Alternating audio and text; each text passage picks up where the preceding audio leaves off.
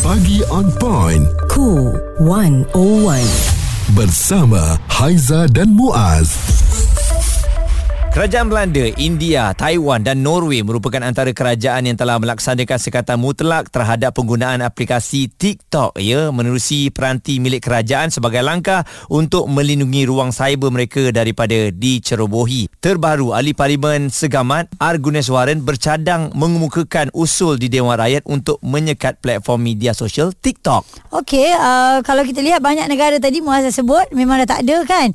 Di Malaysia sekarang ni patut ke tidak kita kita sekat aplikasi ini. Terus masuk dan terus berada di negara kita. Sedangkan kita tahu um, ramai orang dah gunakan aplikasi ini untuk berniaga. Uh, untuk buat content create uh, content creator pun menjadikan ini salah satu platform untuk mereka cari rezeki. Uh, followers dah berjuta-juta. Tiba-tiba nak disekat saya tak rasa ramai yang setuju kot. Ya uh. difahamkan sejak mula operasi kenapa dia menyuarakan uh, perkara ini di parlimen? Uh-huh. uh, telah ada pelbagai sebagai uh, penyebaran maklumat palsu contohnya ya uh-huh. dan uh, malah katanya TikTok bersetuju untuk lebih proaktif dalam penyebaran video khususnya menyentuh isu 3R. Jadi uh, perkara ini nampaknya dilihat uh, boleh mempengaruhi sesuatu perkara ataupun agenda ya kerana uh-huh. di ruang uh, TikTok ni memang uh, uh, dahsyatlah dia punya algoritmanya pun susah sikit dan juga berbeza daripada media sosial yang lain. Betul. Kalau anda uh-huh. tengok satu video tu maka dia akan keluar video-video yang lain lah uh-huh. dan juga penyebaran penyebarannya tu cerita-cerita yang betul ataupun tidak tu memang mudah untuk orang percaya. Ha, itu susahlah nak dapat faktanya kan. Dan sebenarnya ada pertemuan ya dengan wakil TikTok pada 13 Oktober lalu di mana YB Fahmi Fazil mengatakan TikTok mengakui terdapat kelemahan dalam respons mereka dan perkara ini berlaku disebabkan ketiadaan wakil di Malaysia dan TikTok juga dah beberapa kali mengeluarkan kenyataan menafikan mereka melakukan intipan untuk kerajaan China Mm-mm. tetapi usaha mengharamkan mereka kini sudah dimulakan di Malaysia. Okey, jadi mm. satu uh, takut data kita bocor dan yang kedua pastinya mengenai penyebaran berita-berita yang tak betul ni. Jadi Mm-mm. bagaimana agaknya? Saya yakin kalau disekat sama sekali ianya akan menimbulkan mungkin kegusaran dan juga kemarahan mereka yang berniaga di TikTok ramai orang yang buat duit di sana kerana buat bisnes di sana tu memang amat mudah tanpa modal pun kita boleh menjana pendapatan. Perbualan menyeluruh bersama Haiza dan Muaz. Pagi on point, cool 101. Semasa dan social.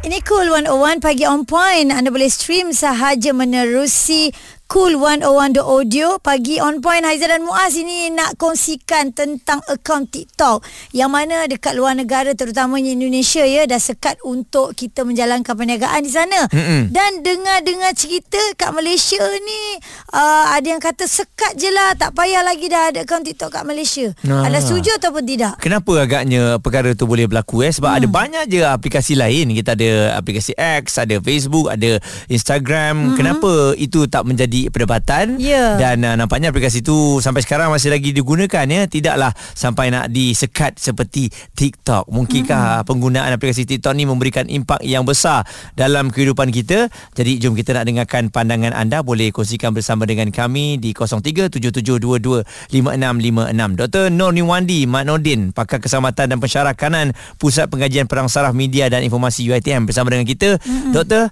aplikasi TikTok ni nampaknya ramai musuh dan banyak dah kali diceritakan mengenai uh, kewajaran untuk sekat TikTok masuk ke Malaysia. Pandangan kenapa? doktor. Ha, kenapa orang takut sangat eh? Dia sesuatu yang menarik kalau kita bincang pasal TikTok ni dia ada beberapa cara untuk kita melihat situasi ni. Satu adalah TikTok dimiliki oleh syarikat ByteDance China yang besar, syarikat agregasi. Dan atas dasar ini di dua negara khususnya di negara Eropah mereka mengutamakan isu keselamatan iaitu negara-negara seperti Belgium, Norway, Denmark, UK, US mereka telah mengarahkan khususnya jabatan-jabatan kerajaan tidak menggunakan TikTok ataupun memadam aplikasi TikTok itu dalam mana-mana perusahaan jabatan-jabatan khususnya kementerian-kementerian ataupun agensi-agensi berkaitan dengan keselamatan.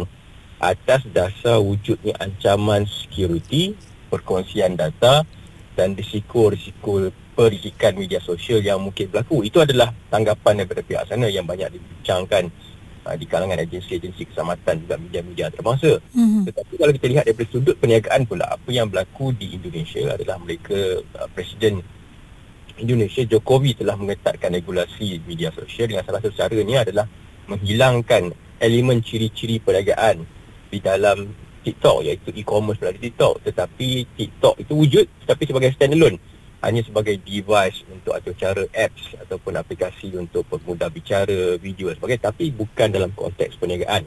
Dan ini ada dua adalah dua elemen yang uh, dibincangkan. Satu adalah elemen untuk memastikan perniagaan-perniagaan tempatan itu dijaga dan dikawal supaya tidak berlaku penularan produk-produk asing dan sebagainya. Itu di Indonesia dan di negara-negara Eropah termasuk juga di Afghanistan, di Pakistan adalah atas dasar keselamatan. Jadi dua konteks ini adalah untuk kita lihat setakat manakah perkara dua perkara ini juga berkaitan dengan aplikasi TikTok dalam negara kita Malaysia. Mhm. Okey doktor, kejap lagi kita nak tanya pada doktor ya. Um, mereka banyak menggunakan uh, akaun yang ialah akaun palsu, lepas tu menyebarkan berita-berita yang tak betul.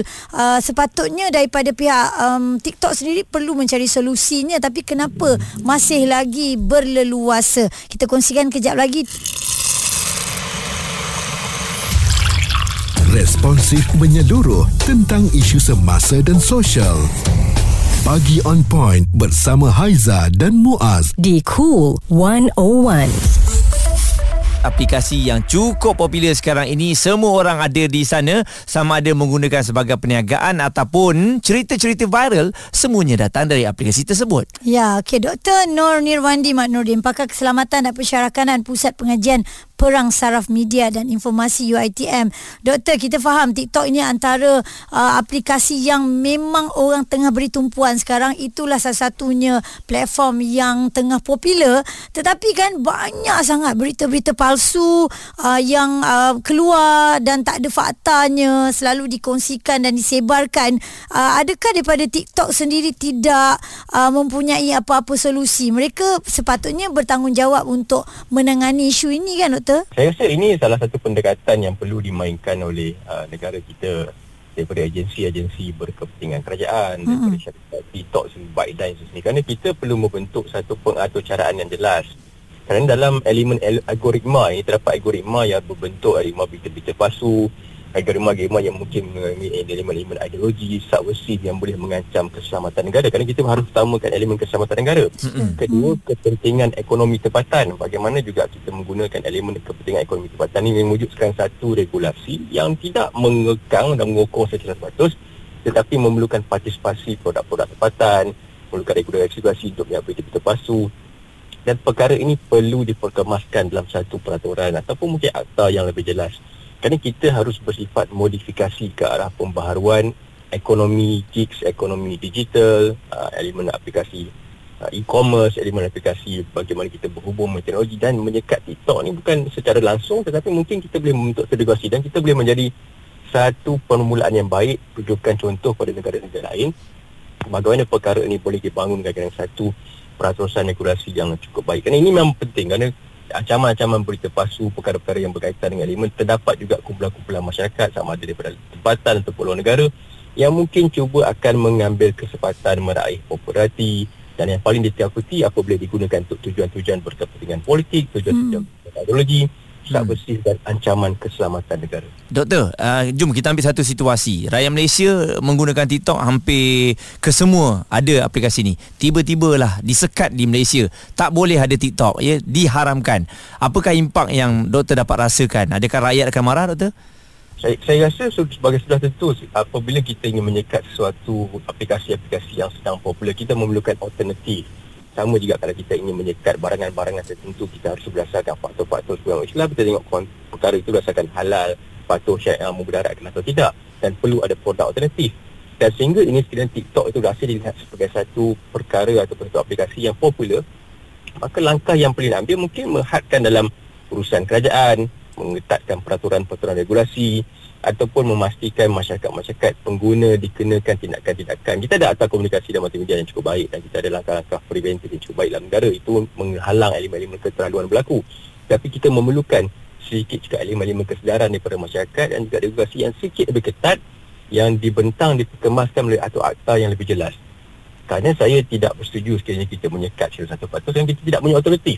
Dan mungkin pada masa yang sama, kita mem- membangunkan satu bentuk aplikasi, aplikasi yang boleh menjadi satu domain yang utama. TikTok. Walaupun itu agak bercita-cita tinggi, tapi sudah tiba masanya menjadi satu cabaran daripada kita. Kerana kita perlu bergerak kat tu mengambil kesempatan daripada krisis ini bagaimana kita nak memperbetulkan krisis dan bagaimana nak bawa masyarakat ke arah satu ketamadunan penggunaan teknologi yang lebih baik dan lebih matang. Dr. Nur Nirwandi Mat Nordin, Pakar Keselamatan dan Pensyarakanan Pusat Pengajian Perang Saraf Media dan Informasi UITM. Kenapa eh uh, sebelum-sebelum ni kita ada je laman sosial lain Facebook, Mm-mm. Instagram, tak ada sampai macam gini sangat orang suruh tutup dan sebagainya Muaz eh? Ya, sebab uh, saya rasa masa tu aplikasi tu tak begitu powerful seperti TikTok ni. Hmm, TikTok dia- ni memang sangat Dengan dahsyat. lah. muzik dengan eh. Dia Ha. dia ambil semua elemen Yeah. dalam satu aplikasi. Susah oh kan. Termasuklah berita-berita sekarang ni kalau anda tengok berita-berita yang lebih cepat kat mana? TikTok. Ya, betul. Sama ada betul atau tidak je berita tu. Ha, ha, dan dia dah sediakan template dan template dia juga diikut oleh platform-platform yang lain. Ha, itu yang membuatkan dia dipandang sesuatu lah kepada aplikasi ini. Suara serta informasi semasa dan sosial bersama Haiza dan Muaz. Pagi on point. Cool 101. Sekatan untuk TikTok di negara kita Malaysia. Nampak gayanya macam ada yang setuju untuk uh, hapuskan saja. Mm-mm. tak perlu ada. Kan kalau kita tak ada kita tak boleh hidup ke? Saya rasa memang boleh hidup. Cuma aplikasi TikTok ni Dia memberikan uh, Banyak ya uh, Income kepada orang yang uh, Bisnes di sana. Mm-hmm. Sebab memang mudah Untuk menjual beli Di TikTok ni. Jadi kalau kita tengok ya um, TikTok ni pun Dia boleh memantau Konten-konten yang mana Dia nak FYP kan. Dan Ha-ha. ini bermakna Kalau ada elemen-elemen berita palsu Elemen yang Mengganggu-gugat 3R ni Dah boleh terus halang lah. Tapi nampak lepas saja kan? Okey kita ada Abang Saiful. Uh, katanya tak setuju. Ada akaun TikTok ke nak tanya dulu? Ada akaun. Ha Tapi tak aktif lah. Akaun tu ada. Orang kata ikut ikut per, uh, di peredaran semata. Mm-hmm. Cuma kalau kita lihat uh, dia banyak pro and con lah kat sini eh. Okey. Dan uh, kadang-kadang uh, dia bergantung kepada cara kita menggunakan TikTok tu sendiri. Mm-hmm. Pada saya uh, TikTok ada yang pro ada yang con. Tapi pada saya dia lebih kepada yang con lah. Maknanya lebih kepada keburukan sebab dari segi aplikasi TikTok ni kalau kita tengok